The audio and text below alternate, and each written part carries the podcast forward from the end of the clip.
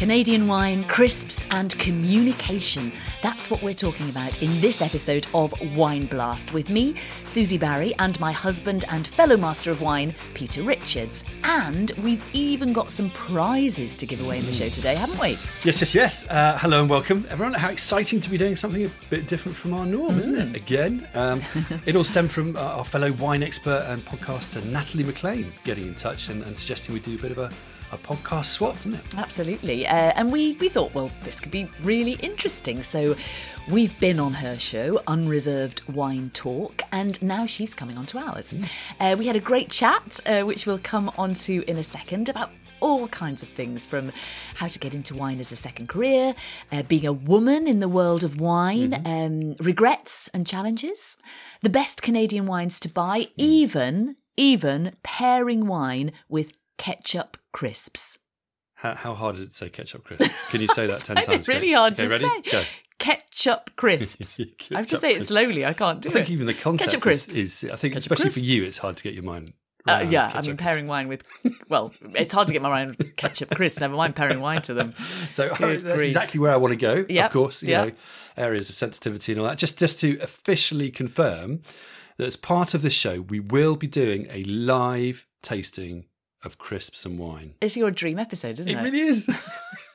I'm thinking, Right, okay. I'm thinking nightmare. Right, You're let's do- thinking, what Uh, a I've brilliant thing to do. Chris. right here. Um, so let's do it. Let's just let Oh, you know, let's just, uh, start early. you know, um, why not? You know, right from the start. So apologies for all the kind of crispy noises, but I am now going to eat one of these crisps right now. It's, it's my What? opportunity.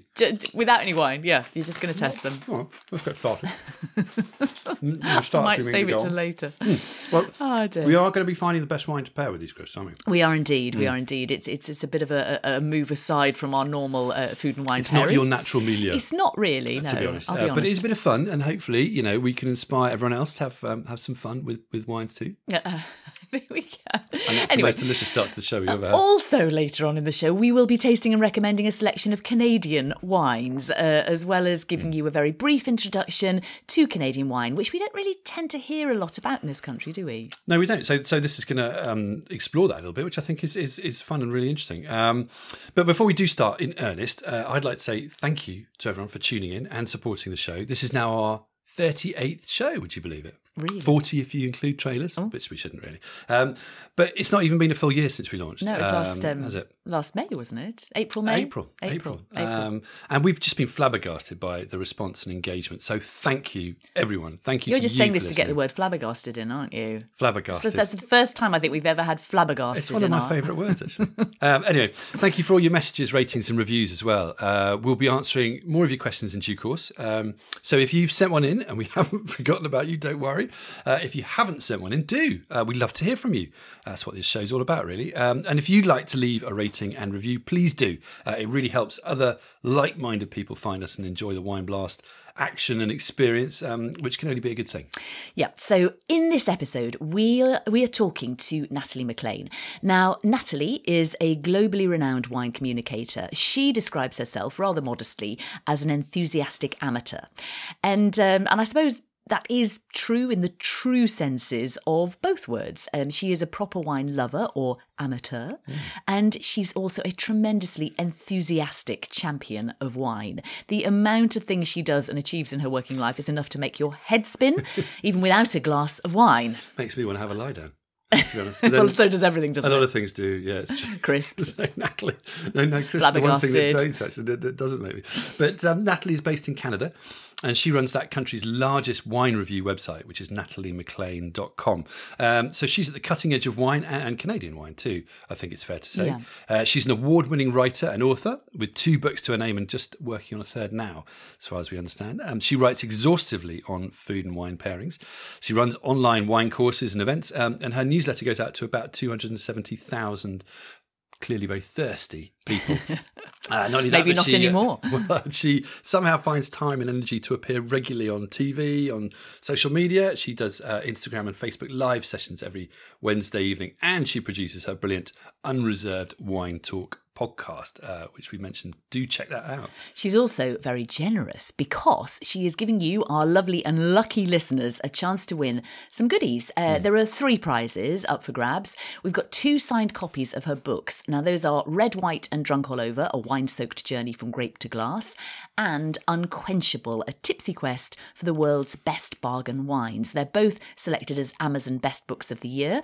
Uh, also, we've got the chance to win a scholarship to Wine Smart course entitled A Full Bodied Framework to Taste, Pair, and Buy Wine Like a Pro, which would normally cost 400 Canadian dollars or 260 pounds. So that's a that's a really amazing amazing prize. Yeah, those values aren't set in stone because uh, exchange rates can change. But uh, just to give you an idea, it's very generous. Thank you, Natalie. Uh, so to be in a, with a chance of winning one of those fabulous prizes, just head to Natalie's website and sign up for her free food and wine pairing guide uh, at nataliemaclean.com forward slash wine blast. Uh, good luck, everyone.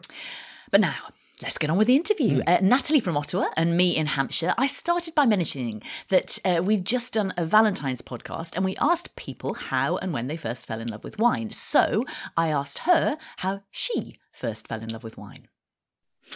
Well, there have been many memorable bottles. Um, I think perhaps the first one was a Brunello that uh, my husband and I tasted at an Italian restaurant. But I also have the memory of this magical Rhone Valley Syrah. We um, had rented a cabin. Um, that was our version of camping. That's as much as I was going to do camping wise. But, um, and this storm was blowing across uh, the lake in front of the cabin and i just remember like the the windows were rattling and the the the rain was hitting the tin roof and it was coming down the fireplace and sizzling in the fire and then we opened up this Rhone, this smoky Rhone, full-bodied uh, wine, and we were drinking it in front of the fireplace. And I thought, it can rain forever. I don't care. And and the more the wind whipped across the lake, and the harder it rained, the more I loved that Rhone. It just filled all my senses, and and it was a magical evening. I'll never forget that wine. I think sometimes Rhone wines really can be overlooked and, and underestimated, but but we'd certainly say, yeah, the Northern Rhone um, is one of our favourite areas for red wine. So that's that was how you sort of that was your kind of moment. Um, now one one of our very first podcasts was how wine can be a career or or a second career what would you say to people who who maybe love wine and are intrigued by it and are just wondering if they could make a career or a second career like like you did out of it? Absolutely. Explore it. Um, i think sometimes folks think oh i love this as a hobby could i get paid for it? And there are so many possibilities to do that as you know susie. Um, you know you and i and peter are uh, have made a living by being writers or commentators or um, but there's there's lots of careers out there tour guides tasting room personnel being a winemaker. He, i mean it's there's lots of possibilities. I think what it comes down to is you have to think what do i love? What skills do i have? And what do i enjoy aside from drinking wine? Um, and marry those skills up to the skills needed for a particular career because it's one thing to love wine and it's a great thing, but you also need to ensure that you have the skills that would be a fit for one of the many careers that are in wine. So, so continuing sort of on that theme, um, what, what would you say, given you moved into wine as, as a second career, what, what's been the biggest regret of your career? When I got started, um, before I even jumped into wine, I didn't have the confidence to go to journalism school. I loved writing. That was my passion, you know, as a going through elementary school and, and so on. But I just didn't have the confidence to think I could ever get paid to write. And so I didn't go to journalism school. Instead, I got very practical um, and got an MBA. uh, we talked about this a little bit on uh, when I interviewed on you folks on my podcast, Susie. I think there are similar notions that as a woman, you feel you need the credential, in your case, a master of wine, in my case, an MBA, to always know that I could be financially independent, could get a good job, and so on. So I was raised by a, a single mother in Nova Scotia, small town, and uh, she really um, taught me the importance of being financially independent. So I don't regret doing the MBA, but I, I just wished I'd had the confidence to go for that journalism degree as an undergrad. And and um and on a slightly more positive note, then what what's been your high point, the real real high point for you? Well, I think getting past that mental block as a woman. So I think sometimes I know personally, and and uh, women friends have told me we often discount ourselves out of a job before we even apply for it. And I know I'm generalizing, but you know, when I went off on maternity leave um, for the birth of my son about 20 years ago, I, you know, I wasn't writing, but I'd taken a sommelier uh, diploma program. I knew I loved writing from my job, and I thought, you know what, I I'm just going to take a flyer. I'm going to take a chance and pitch an article about wine on the internet to a local magazine. So instead of like saying, oh no, I could not do that, maybe it was just maternity brain that actually made me take that leap. But I was so glad that I did because that led to my career in writing about wine. And, and that's why, I, you know, often when I talk with women, take a chance, even if you don't have all the credentials or everything lined up, just try it and, and see where it might lead. If you if you never give it give it a go, it's never going to happen, is it? So so before we talk a bit more about you, which I obviously want to do. Um, I'd love to just ask you about Canada and, and Canadian wine. Um, you're you're speaking to us now from from Ottawa in Ontario. Now, Voltaire rather unkindly described Canada as as a few acres of snow. Um, yes. But I'd like to know how you would describe the country and and its wine industry. Sure. Well, I, I Voltaire, um, my hat's off to him. He certainly was great in philosophy, but uh, I wouldn't trust him as a travel guide uh, because no one would ever visit us. Um, so, yes, indeed, uh, we do have lots of snow here, but you learn to embrace uh, the weather wherever you are, I think, or else you're just miserable. Um, personally, I enjoy the great indoors, as I like to tell Miles, my partner. And so rather than being outside skiing and snowshoeing and all the rest of it, I like to have the drinks ready for when everyone comes back from those activities. So I still love where we are. Um, but in terms of the wine industry, that certainly that cool climate has a profound effect on the type of wines that we produce. And so we our industry is relatively small, perhaps like uh, the English wine industry. We have about 700 wineries um, right now, and we you know, have about 31,000 acres of vines planted. Our major regions are Ontario, and BC. This, this has we, grown yeah. quite a lot recently, hasn't it? Just um, it has. You know, in it the last sort of 30 years, would you say? Oh, absolutely. Absolutely. And even in the last five years, the growth has been phenomenal. It, it, seems like every week we hear about a new winery opening in Niagara or the Okanagan. Is that, sorry, is that to do with climate change and just everything? I mean, we know it's a cold country. Goodness me. England is cold. We, we know about cold countries. But, but it, do you think that it, it's having an effect and a positive effect? I think it is. Like, for instance, the 2020 vintage was the hottest ever here, and that's happening in a lot of wine regions. It was hot and it was dry. And so the red wines that we produce struggle to produce here, especially the full bodied ones like Cabernet, ripened beautifully. And it's going to be a, a, banner vintage for big reds. But at the same time, the ice wine harvest, for which we're famous, dropped 30% because winemakers decided not to make uh, ice wine um, or it didn't get cold enough. At Confluence, of course, COVID has affected duty free sales in airports. So that's where you buy a lot of your ice wine. But certainly, climate change is. Um, impacting the decisions not just about uh, you know new wineries opening up but which grapes we're planting and what types of wine we're making here so i mean we, we don't see nearly enough Canadian wine in the in the UK. Um, but what we do see can be very impressive. Um, what would your tips be on um, on what we and our, our listeners should be looking out for and trying to buy? Well, I think our specialties are Riesling and Pinot Noir. Um, ice wine, of course, is a given. It's what we're known for. Uh, luscious, golden elixir dessert wine. But but Riesling and Pinot Noir thrive, as you know, Susie, in a cool climate. and we do them so well they have that nervy edgy acidity that vibrancy that that aliveness in the glass that i think makes them wonderful either on their own or as food partners so those are the wines that I would look for. And in terms of Riesling, do they tend to? I, am not familiar at all with Canadian Riesling. I'm going to admit that uh, freely. Um, uh, do they tend to be dry or, or semi-sweet or or a mix of the 2 mm-hmm. They tend to be either dry or just slightly off dry. So there aren't a lot of really sweet styles unless you jump all the way to ice wine. Um, so you you'll tend to get uh, yeah fairly fairly dry versions here. So coming back to you, Natalie, um, and your personal experiences, um, I mean, to be fair, wine and alcohol haven't always been a panacea for you. Um, you mentioned before that your your father was an alcoholic. How do you think that has that experience has shaped your approach to wine? It's had a profound influence. So I grew up in a Scottish East Coast family where wine wasn't even part of the table. It was beer and whiskey. Uh, not that I was drinking it as a child, but uh, wine wasn't part of the culture. And so it wasn't until I got into university, even post university, that I really started to get into wine and appreciate it. And I think um, knowing that uh, you know, there is an allure to uh, wine beyond all of the sort of heady topics we talk about, the way it intersects with so many fascinating subjects. There's also the pure buzz of it. And so that I, I like to say that's the reason we don't have orange juice critics.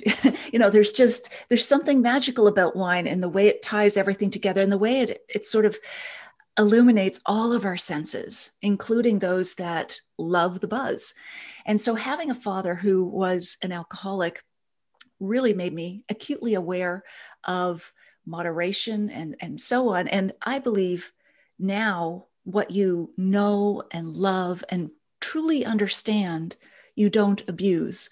And what I mean by that is um, if you can gain an appreciation for wine, if you can learn about it, I think you can make your way to moderation through that appreciation. It's why I teach wine and food pairing classes online as well. I know. I was going. I was going to ask you. That's beautifully put. But um, I was just going to touch a bit further on on your family. Your mother and grandmother were, were teachers, and and and a big part of what you do is is teaching online, uh, particularly food and wine pairing classes. How has the pandemic changed sort of what you do and how people are engaging with it? The pandemic has, I think, made many of us search for ways that we can use our time at home, um, not just more productively, but more enjoyably, since we're missing those experiences of going out to restaurants and travel and so on. We want to kind of elevate the, the food and wine experience as much as we can at home. And so, what I've noticed is a real uptick on just overall numbers in terms of people enrolling in my my courses but also different people enrolling in them so what I used to get were a lot of people who couldn't commit to that one night a week a physical course. Maybe it was because they had kids and they needed the flexibility to stay home or go at their own pace. Um, perhaps it was uh, you know people who traveled a lot for business. They you know get lots of people checking in from hotel rooms and using the minibar and taking my courses that way. But now it's a much wider or broader swath of people who are looking to to take these courses online. And i think it's because they had to get over the mental hurdle that taking wine classes online is something that can be not only effective but it can be as or more enjoyable than in person. There's some things, of course, we can't replace about in person tasting, but there's so many more things, uh, advantages to online courses, whether it is that flexibility or, or the ability to connect with people around the world who share your passion. So I'm getting a lot more of, of those people.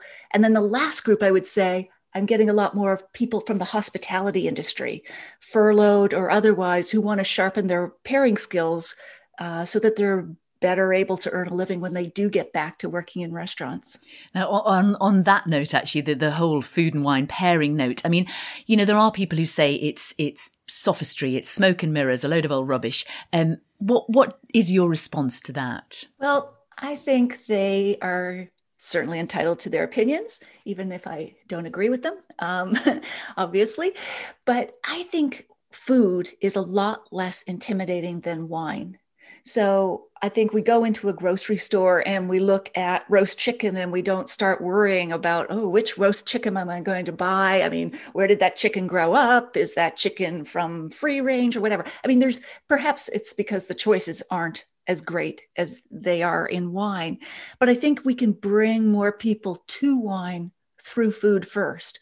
And that's what I try to do in the courses, but also just on my website, because I think if you know what you love, your taste in food, you can start to explore your taste in wine through those flavors that you're confident of when it comes to eating food. If you could recommend just one really easy and fun food and food and wine combination for our listeners to to try out, what would it be?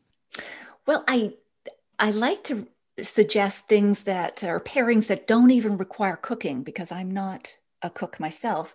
Um, there are so many different types of cheeses that go so beautifully with wine, and the, the the combinations are almost infinite. So I would suggest get three of your favorite cheeses, like a creamy cheese, a brie, a cheddar, maybe a blue, whatever it is you like, and maybe crack open a wine or two, depends on how many people are there, and then just mix and match, and you will be amazed at the flavor combinations you'll get. And one tip I always say is make sure you try the wine first, then go to the food. You can have the wine in your mouth at the same time if you want to. And then afterwards, go back to the wine. And what happened to the wine? And a lot of you will say, oh my gosh, it's completely changed. You know, it's smoothed out or something happened. And of course, we know the wine hasn't changed, but your perception of it has changed. And that's magical for a lot of people to discover that. Absolutely. So, What's the weirdest food and wine pairing you've ever had? Okay, I think this is a truly Canadian weird pairing. We have ketchup chips here. I'm not sure if you have ketchup chips in we have uh, England and we oh, have chips. Okay, don't do that. Sure ketchup chips. No, exactly. And okay. also our chips. I, am I'm, I'm referring to sort of something that's potato that's yes cut and cooked. Because I know that I've had this experience um, abroad before where somebody uh, somebody said, "Would you like chips?" And I end up with a packet of crisps. Oh, it's crisps. So, yes. You're right. So okay, yeah, it's different different uh, interpretation of chips. There you go. So I'm talking about ketchup crisps then. Ah. So crisps or chips are chips that are flavored with ketchup and i wow. i love i have a weakness for ketchup chips and um, it's a you know, it's achilles heel but uh, i thought well you know i know that ketchup uh, commercial ketchup is said to have more sugar than ice cream. So I thought, well, ketchup chips, they're going to be sweet. They're going to ruin any dry wine.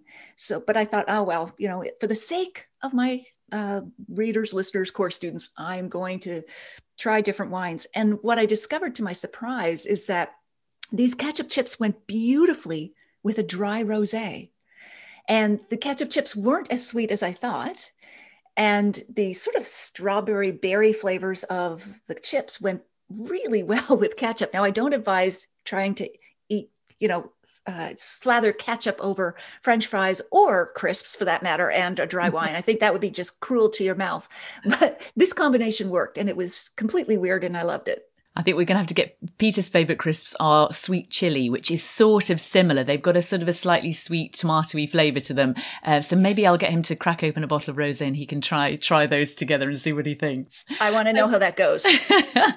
so so finally, um, I mean, it's not just food that this is on food and wine pairing. You, it's not just food that you pair with wine, is it? Um, you you give us a sense of some of the other things that you like to pair with wine we love to pair wine um, with music, especially while Miles is cooking and I'm pulling corks. Um, and I'll read him bits and pieces of the, the latest newspaper magazine. We love to pair it, of course, with binge watching Netflix. So we're binge watching, not binge drinking. But uh, there's so many shows on it. I think, you know, uh, we've spent a lot of time doing that during COVID. But, you know, we love sitting out just in the backyard and and watching the sunset. I mean, as, as cliche as that might sound, I just think wine can infuse so many ordinary activities with some sort of special warmth that I think uh, layers in those memories even more, like that cabin in the woods. I think there's just something because you're touching on so many more senses, not just the visual of watching the sunset, but you're, you know, you're tasting, you're feeling the wine, it's seeping through your body. And I, I think that's what makes memories. Now, you host, Natalie, your own brilliant podcast. We love it. Uh, Unres- Unreserved Wine Talk. Um, why did you decide to start a podcast? I mean, um, was this a long time ago? I think it probably was, wasn't it? I started near the end of 2018. So it's been almost two years, I guess. Um, but my love of the human voice goes back a lot further back than that. It probably starts with my mother reading to me every night bedtime stories, and I'd feel drowsy, and all I would hear is her voice. So I was imagining the characters of the book as I got sleepier and sleepier. But then, you know, even as a teenager, um, I would listen to satellite radio, and it would sort of blow in and out across the Atlantic. I was listening to the BBC, Susie, and I just loved their reporting and this whole other world they were talking about. And I thought, I'm just, you know, imagining it at night because that's when the reception was strongest. So I've always loved the medium, I guess, of the human voice. It's very intimate, as you know. You're millimeters away from someone's brain, your voice. It's like in the dark pillow talk. And so that drew me to it. Um, but I didn't get started until about 2018. I think because I had so many other projects on the go, it was always in the back of my mind.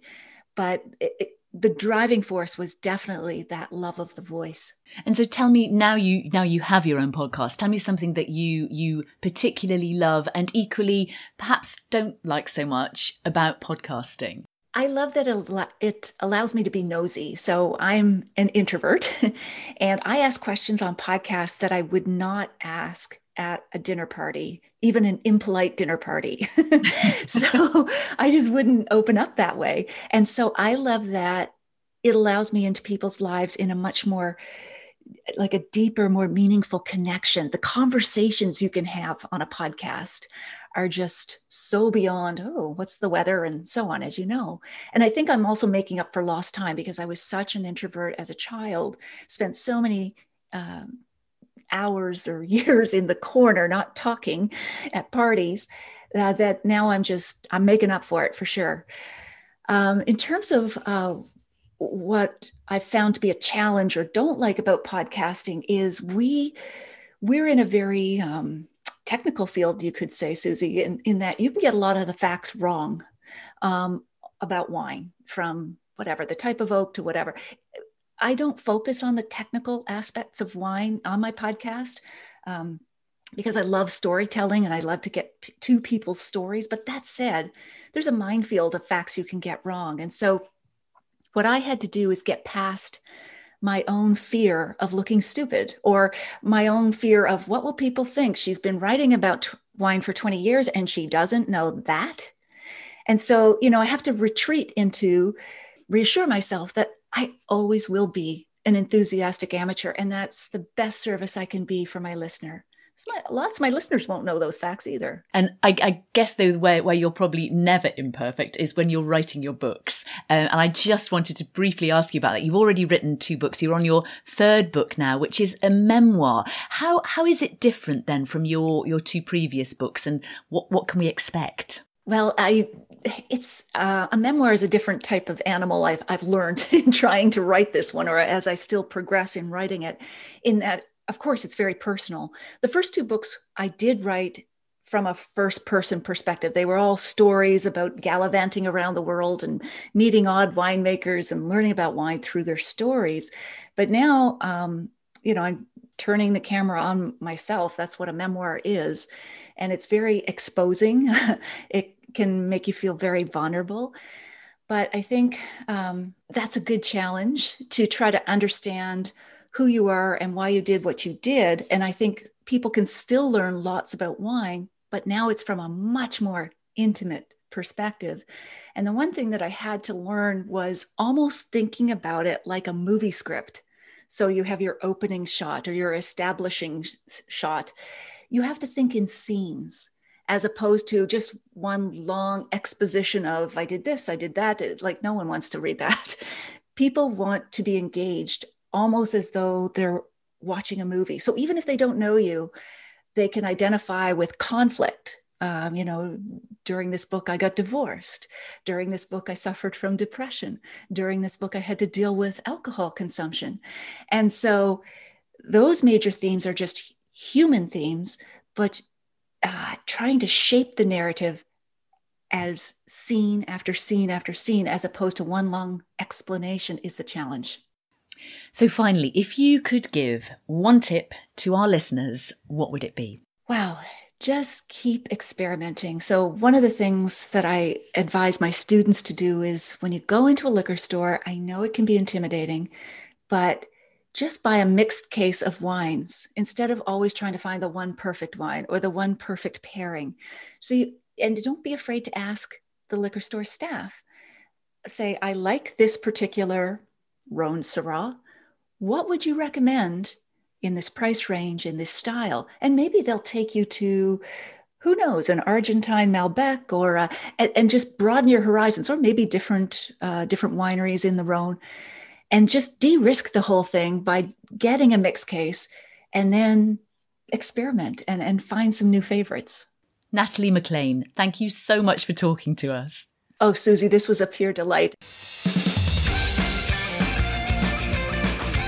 So, a couple of things to, to pick up on there. Uh, firstly, we should just clarify about our shows we mentioned at the start of the interview.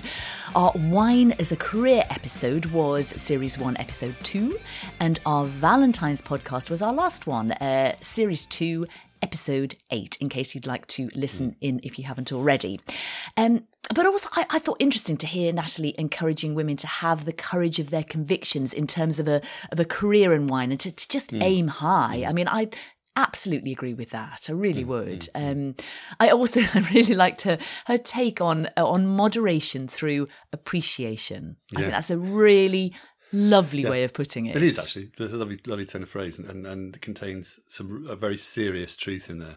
Um, but on a more light-hearted note, and I can, you know, it's hard to know where to start. There's so much. To There's a on. lot to pick up but, on. Yeah. Um, when when Natalie mentioned the Netflix binge watching and oh, wine, yeah, yeah. it definitely did make me think that um, of your suggestion to Wine GB, who'd who'd asked as part of a social media campaign, wasn't it? Um, yeah. For a fun combination of a Netflix show with an English wine, and you suggested um, the Queen's Gambit, mm-hmm. didn't you, with with Kit's Coty Chardonnay? Yeah, yeah. Uh, I mean, I, you, explain yourself? I think. Well, I think I said they both offer a life affirming story of triumph over adversity. That sounds like it should be um, read by a man with a very gravel voice. A life's story. It was. I think it was a bit dramatic, but but you know, my point was my point was that Beth Harmon, uh, the main character in the Queen's Gambit, who everybody will know if they if they've seen it. It's a brilliant show, by the way. You, if you mm. haven't, do watch yeah. it. And um, but somehow she manages to kind of overcome uh, loss, mm. addiction, and then a lot of patronising men to become world chess champion. Yeah, um, great, I mean, amazing. And and at the same time, what I was trying to say was England is hardly the easiest place to grow great grapes and make world class wine, but people like Chapel Down are doing it. And and I think more important than all of that, and my main point was that um, you can enjoy both of these things without being an expert in either chess or wine. They're just both very yeah. enjoyable, and particularly when you put them together. So there you go. Kit's Coty and the Queen's I see Gambit. what you've done there. There we are. Uh, that's another great, great uh, pairing there. We, we also talking about pairing. We did want to pick up very briefly on some more specific um, cheese and wine yeah, pairing I mean, suggestions, didn't we? Which we touched on briefly, mm, Natalie, but we didn't sort of mention. This is, well, this is this so. is something that we just really love, actually, yeah, don't yeah. we? So we, we couldn't resist actually picking up on it. Um, just to give you a bit more detail, just on our favourites, um, we would suggest trying a really nutty, rich but savoury white wine or a dry Amontillado sherry. I know they sound different, but they, they work in a similar way with a really, really hard, flavoursome cheese. And we personally like aged Gruyere, we love truffle pecorino, and we love Berkswell, which is a ewe's milk cheese from Warwickshire, and it is delicious. Or a good um, cheddar or a good cheddar, yeah, a really good Montgomery's Keen, something like that. But another option would be a, a very nice fresh goat's cheese with with a great Sauvignon Blanc, which mm, I think classic. is a classic match. Yeah. And then finally, uh, a cre- just a bit of decadence, a creamy, salty, perhaps a little bit runny blue with Canadian ice wine. See that that both terrifies me and excites me that much. Ah, lovely. But it, it does. It would it would kill or cure, wouldn't it?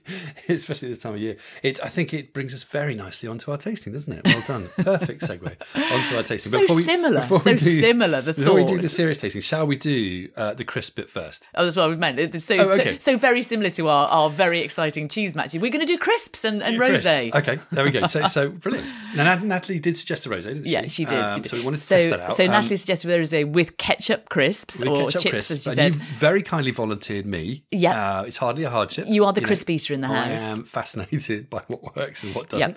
So, so, we've got, got, a couple of uh, wines here, fortunately, your favourite crisps happen to be Tyrrell's sweet chili crisps. Yeah, Uh, they're not ketchup, but um, not maybe that's maybe that's for our next No. trip to, so to Canada. Can we just apologise Um, for the crunching noises? yeah, there's gonna be some crunching, Um, but this is um, necessary to the Yeah. experiment. So, we've, we've yeah, got the crisps. So this is your this is so exciting for you, isn't talk it? It's through an the wines excuse to eat. while I try them. Yeah, okay. Okay, and here we go. So this, and this Rosé. is Peter's excuse to eat chili crisps um, while I talk. Uh, so we've got Provençal rosé and we've got then a richer rosé. So the Provençal is the M&S Classics number 22 from the Côte de Provence. Uh, it's the 2019 vintage. It's eight pounds from M&S. It's a very light, dry, refreshing, summery style of of uh, Provence rosé. I do think, to be fair to it, it's probably going to be a bit light and dry for the the sweet chili crisps. The other one we've got, which which, uh, which I'm quite excited about in many ways, I'm dying to hear what you say, is a richer one. It's the Miguel Torres Las Mulas Cabernet Sauvignon Rosé 2020. It's 9.39 at Waitrose, uh, and that's that's just a much deeper colour, bigger flavour, a little bit riper, or you know, almost off dry. So, gone. What's the verdict?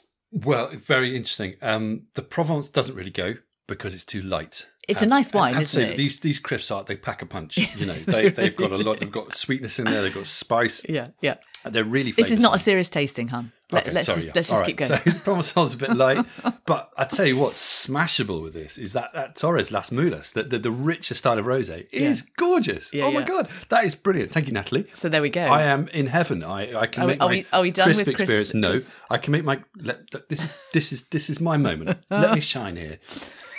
The, the richer style of rosé with Chris, awesome. Go for it, especially if they're spicy. So that and that Las Mulas is is, is brilliant. Cool. There we Cool. go. But but but but but but but we're not finished because We're not finished. I have just spied another wine here, which I would like to try with this. Okay, so No um, way. This So is, you have now picked up the Peller Peller Estates signature series Ice yeah. Cuvée Classic Envy. So a sparkling. so this is the wine we're, we're, we're going to be coming, coming on. It's, in our glasses Twenty six taste. pounds and ten pence. Yeah. So And you're gonna put it with chili like to- I would just, I'm interested. I don't know. Go on, Why go for it. Go for it. Go for it.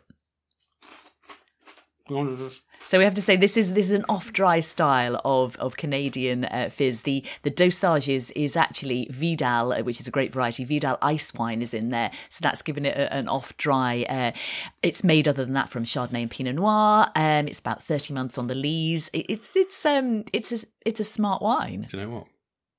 We've got a winner. No, We have. I mean, you No. have to try this. Okay. So, so glass number. Your glass. Um, um, I've got three, my isn't it? glass, I've So, got my glass. Try it. Okay, let me try the- try the ice wine on. first. Don't- don't- You're going to make me Come try on, sweet chili crisps. You know no- I'm this not podcast crisp. is good I for don't like nothing else. It's Well, forcing you to uh, eat crisps. There we are. No, but this. I mean, because we struggled with this. We we tried this wine. Didn't we? And they said Mm. pair it with spicy food. We did, and it wasn't. It didn't quite work for us. Uh, we tried it as an aperitif, and it's cool. It's something Oh a little god! bit Stop. Stop. Yes. yes. That is hilariously good. It goes, it really goes, doesn't it? I mean, again, Okay, fine. it's that slight sweetness, Yeah. but it's just, you know, you can just see yourself sitting on It's the bubbles just, as well, isn't it? Yeah, gorgeous, gorgeous. So there we have it, Chris- the definitive take on what wine to pair with your sweet chili crisps: a rich rosé, thanks Natalie, or if you're feeling flash, ice cuvee fizz. Ice cuvee fizz. I think Vinum are going to get, um, you There's know, a- just there's a the the, um, the the website's going to crash. There's a t-shirt. Everybody's going to. and, and equally, though, I'm not sure this is the definitive. de- de- can't- You can't speak now. You're so excited, aren't you? verdict. I think I think there's years more research in this. Oh, and, and I am going to selflessly dedicate. it. It's, Really? it's a life's task. Should we just buy buy a, So a- I think we've made a start. a we've made a bulk load of noble. cheap we've made a noble start. Uh, but you know, I think we should. This is going to be ongoing reports. So anyway, um, nice to try an ice cuvee fizz. it? Which, Absolutely. um, I hadn't done before. Yeah, yeah, no, absolutely. uh-huh. Anyway, so if you have got any weird uh, food and wine combos that you're willing to confess to, like Natalie, more us, uh, we'd love to hear from you. Uh, who knows? Uh, I suppose we could even make it a regular feature Hmm. with you having to try out everything um, like a guinea pig. Yeah, I Yeah? feel it in, in a way. It's my destiny to be a guinea pig. It was always. Anyway, anyway, I wine blast. boy most likely Back to to wine blast. I think it's perhaps time for a little bit more serious context on Canadian wine before Yeah. our tasting. What do you think? Yeah, fine, fine, fine. Yeah. Serious, serious.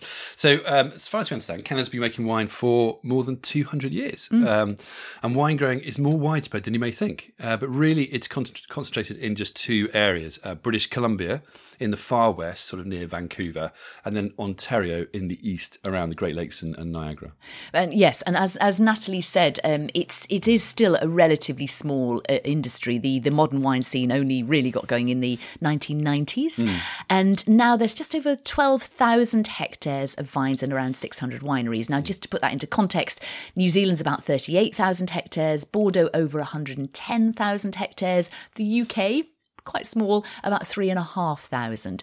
But the Canadian vineyard is growing all the time, partially driven by the warming temperatures. Um, even if uh, the on the other side, uh, flip side of the coin, even if that does pose quite a risk for ice wine, which is Canada's most, I would say, iconic style of wine. Yeah, yeah. So, so we'll come on to that in a second. But, but um, it's perhaps important to note that neither sort of total production nor exports are particularly large, are they? No. So, uh, we don't tend to see a lot of Canadian wine here in the UK, which is what we said.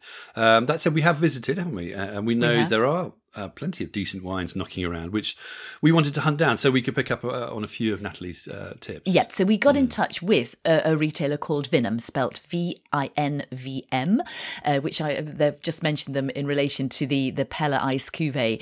Uh, uh, they're based in Isleworth, London, and they have a really good selection of Canadian wines. So they sent us a few over to taste. Very Yeah. kind. So if you want to have a look at their website, it's vinvm.co.uk. .co.uk. Yeah, and um, yeah, so here, here we are. Let's go. So so we've already tried the ice cuvee fizz, which we've described. It's, Yeah. it's a bit different. Ice, you know, ice wine is the dosage, so you Yeah. get that fizz, but So also a bit of sweetness. from the ice Off dry traditional method fizz made from Chardonnay and Pinot with the Vidal ice, I think um, it, it's ice sort of twenty six dosage. quid. That's really interesting. If you like that sweeter, richer style, it's Yeah. a really interesting point it- of difference. It's, it's finding a place to drink it, really. You know, Yeah. if, if you want an off dry, uh, really good Yeah. fizz, then then it is. but we've, well we've established that with Chris, uh, Yeah. it is it is a winner. So sweet chili Chris. So on to keeping up the serious tone. On Yeah. to the, the next one, which is the, the a white wine, which is the Bachelder Niagara Chardonnay, uh, 2017. Um, this is about 29 pounds, isn't it? And it's Yeah. really it's this really interesting interesting Chardonnay. It's quite understated. It's very understated. It's uh, it, there is some oak here, but you don't really taste it. You know, it's about ten percent new oak uh, for eighteen months. It, it, it's made by a, a guy who's very much into Thomas Bachelder, into wild using wild yeasts, uh, minimal intervention. Really, they, they describe this wine as unre- as having unrepentant minerality, and so it is. It's very um, it's elegant. It's almost like a good macon. Um, yeah, that's a nice way I of looking think at it, it's yeah. easy, Yeah. um, but it's it's, not understated, shouty. It's savoury. It's not Yeah, shouty. yeah. I mean, It's good, it's good, but it's quite expensive, yeah. um, but it's. I think it's a really elegant. It shows It's what I think- enjoyable, I think, uh, some some really good Chardonnays coming out of, especially from from Niagara and, and Ontario. Yeah, yeah. And I think this is probably I, I'm not. emblematic of that. Yes, I'm not sure they're absolutely there yet, but uh, but I think um, No, but the, the problem is slightly the price, really. Yeah, um, but, they're, but, they're- what they um, do is they're complex, but they're quite understated. Yeah, yeah. I think so that's if really you like a really nice, fresh, elegant, refined style of Chardonnay, then that's what we've Yeah. got here. Now moving on, um, we were quite excited by the Pinot Noirs, weren't we? And it's We definitely were, something that we Natalie Pinot was was one of Natalie's tips, wasn't it? Yeah. Um, and the first one we got is this Norman Hardie unfiltered Pinot Noir 2016 16, yeah. uh, from Niagara as well. 11.5% alcohol, interestingly. And we, we have known the Norman Hardie wines, haven't we? We've tasted them with various people in the UK before. Yes. And they've always been one that's caught our eye. Yeah, that that well, the, what it, it, again, we're talking something very understated. Mm. It's very pale. It's earthy. There's some strawberry fruit, some sappiness. It's crunchy. Um, but it it was just so lovely in the sense that it it, it went with everything we ate. Mm. You know, we tried some duck, we had some Asian beef, uh, and it was it was just beautifully poised, That's a wasn't very it? nice way. Very nice, very nice word. So it's not a shouty wine. It's not. It's, there's not. It's not bold. It's not. Yeah. It's not. Uh, I mean, well, yeah, it, it is quite But complex. it's that beautiful expression of Pinot Noir, which is almost you know, so graceful as to be kind of balletic. It, It's almost like, you know, it's it's so light, but at the same time, it's got a It lovely got presence, and it's quite presence, yeah. insistent as a style. And as you say, it goes through a lot of food. We've tried. so this it. is yeah, really, really it, it was really good, and it was, and we tried it over a couple of days, and it Yeah. was really nice. So and that's it's, about 30 quid, isn't Yeah, it? Um, it is. So you, again, you know, then they're not cheap, but then you know, if you were buying an English Pinot Noir, it would yeah. be about thirty quid. So um, and this is this is very much it's an unfiltered, um, it's low sulfur, indigenous Mm. yeast, unfined. So it's very much a natural style made by my by Norman Hardie. Now, by contrast, we've got a very, very different style of Pinot Noir, but from the other side of the country. This is the Mission Hill uh, Family Estate Reserve Pinot Noir 2018 from the Okanagan Valley. This is 13.2%. So if we just we just put this into context, the first two wines are from right over in the east Yeah, in Ontario, yeah. the Niagara Peninsula, and then this one right over in the west Yeah, in British exactly. Columbia. Which tends to make it, it's, it's, it's a sort of often bolder wine styles. Yeah. You often get Cabernet sort of varietals Yeah. from here.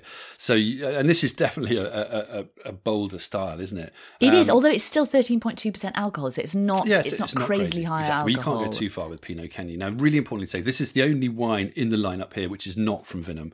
Uh, this was sent directly from the estate, so, so thanks to them. I'm not sure it's actually in this country yet, is it? Um, It's not. It's, uh, it's very well said. It's coming into this country now this spring with Bibendum in the UK. Okay. Um, but it's you know Mission Hill is very famous in in, in Yeah, I mean, you've got to kind of go on their website and see It's- it's- it's- they describe it as the beautiful- Versailles of the valley. Um, uh, so it's. I know, think you wrote about it in one of your books, didn't yeah, you? yeah, I have. And it's, it's a fascinating producer, but they are, you know, they're they're, they're big kids on campus, um, and this is a bold style of Pinot, isn't Yeah, it? It's very it really smoky, is. It's toasty, smoky, toasty, sort of earthy, gamey. Um, but we we really enjoyed it. Actually, have, really and- enjoyed it in a different way. It's quite meaty and flavoursome, and you know, uh, muscular if you like. Um, that's a nice describing it. I think I think it needs food. This one, it's hmm. it suits food a lot better than just drinking it without because it's just quite a quite a sort of a chunky Yeah. big wine um but it really nice Yeah, absolutely. So an an interesting one there. Uh, look out for that when it comes into the UK market. The next one we've got is Le Vieux Pin Petit Rouge 2018, which again is from the Okanagan. This again was that had that lovely sort of smoky character, but it's made from different varieties. Isn't Yeah, it? so this was a, a move aside to Syrah Merlot and a Mm. bit of Cabernet Sauvignon. Um, it's about twenty pounds, twenty one pounds, um, and it- it was. It had quite a natural feel to it, It did, didn't it? Um, a bit rustic. Quite firm, very firm, Um, yeah. almost a bit shrill. But then you put it with food, and it really came into its own. Yeah, and we we did decide we'd descant this one, didn't we? Because it Yes. Mm. just felt like it needed a bit of air. Uh, it's fourteen percent, I think, wasn't it? Um, Yeah, more or less, or nearly 13.7 nearly fourteen. Yeah, yeah. So it's uh, it, it's a it's a again it's it's really unusual, bit different. Yeah, it's really different, but we we did like it, didn't we? And, Yeah. and something, Yeah, yeah. and it's fun. It's really really fun. So definitely one to check out. An interesting blend, Syrah Merlot Cabernet, uh, and then finally, finally, finally, finally, Oh. now. This was. you- This is- I- this is what's so described you- as saving the best till this, last, This was the isn't wine that, that undid you, wasn't it? I think. this is the Peller uh, Riesling, Riesling ice wine. Ice wine 2013, which we pulled out of our own cellar. Yeah, this- Now, this is from, um, Vinum do sell. I think it's the what we had. 2017, isn't it? Yeah. uh, at about 40 quid, and Fareham Wine Cellar also have it about 45. It's a half. That's for the half bottle. So this is So as as we cheap. no, it's not cheap. But oh my lord! I mean, we we tried this, didn't we? With um, with a with a range. Well, we we we we work hard, don't we? A range of desserts. It was such such a, a trial. Uh, but no, we we tried it with strawberries, which were just it was too sweet for. And we tried it with ice cream, vanilla ice cream, which was again a little bit sweet for. But then we tried it with a passion fruit posset. I know that sounds funny, but we we'd happened to make one made one at the weekend, and it was heaven, wasn't Oh, it? Absolute heaven. The creaminess, but with of the posset, but also that really tangy passion fruit and this beautiful wine. It's just nectar. It's like there are there are elements of truffle in it and honey because it's that bit developed. And but I did also think that really it would have worked beautifully with something like um, a liver terrine with um, brioche or some blue cheese because almost there's a savoury element to the fact that the savoury- wine has well because it's that little bit of age. I think this is something we definitely say. If you've got some good ice wine, keep it. Yeah. keep it for a bit because it develops those. And- and just to- I don't think we because they- explained these wines are what ice wine is, Exactly, these Yeah. wines are intensely sweet. Uh, they're made by natural grapes that are naturally frozen on the vines. They say Peller say this is picked at uh, you know minus ten degrees. I think they and have to be minus 10 degrees, Um, don't and they? so th- what that does is when you then press that, obviously the, the press the ice is fro- the, the water is frozen, so you only get You get a tiny, like a- a drop of juice out of e- each grape, Each is grape that is right? one drop. Is like? I don't know if that's an exaggeration. Maybe a big drop. But these these are so when you say elixir, when you say nectar, this is you know the, the kind of They're very sweet, Quintessence. incredible acidity incre- as well. Exactly, So and that's why I think it goes for something like passion fruit posset, which is Yeah. sweet, but you've got that acidity, as well. So, so you w- this was the 2013. You can buy the 2017 at Vinum and at Fareham Wine Cellars. But we Um, definitely definitely encourage a bit of a tip. If you've Yeah. got a really nice sweet wine, especially a nice wine, keep it for a few years if you can, and it will develop those lovely truffly kind of savoury notes too. Yeah. Um, then, but this was absolutely stunning, and you could argue, I'd have to say, that it, this is a drink to be drunk by itself. You know, Yeah. um, slowly. and just reflect, One drop at a reflect on the world. It is a beautiful wine. Anyway, I mean, I think to, to, to sort of Sum you know, up on uh, Canada. Sum up on Canada. Obviously a really good range of styles from fizz to, to sweet. Lots of styles. Cool climate styles, very much. Um, Yes, yeah. Um, And we would say, you know, there's some beautiful wines being made, um, handcrafted. They are quite expensive by the time they get to this country. Yeah, I mean, we have tried others that we think were just too expensive. A little bit too expensive So for us, just the pricing for- is an issue. Yeah.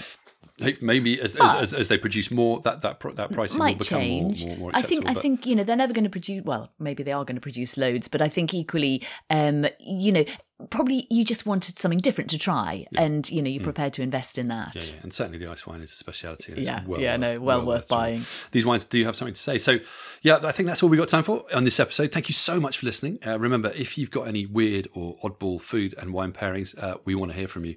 And don't forget, Natalie is offering you, lucky lot, some fantastic prizes of a of signed copies of her books and the chance to win a scholarship to her Wine Smart course, which would normally cost around 400 Canadian dollars or about 260 pounds.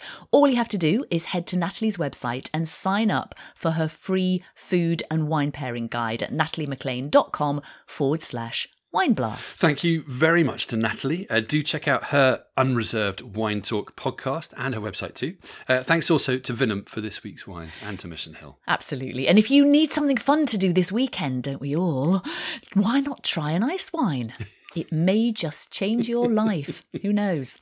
Until next time, stay safe. Thanks for listening and cheers.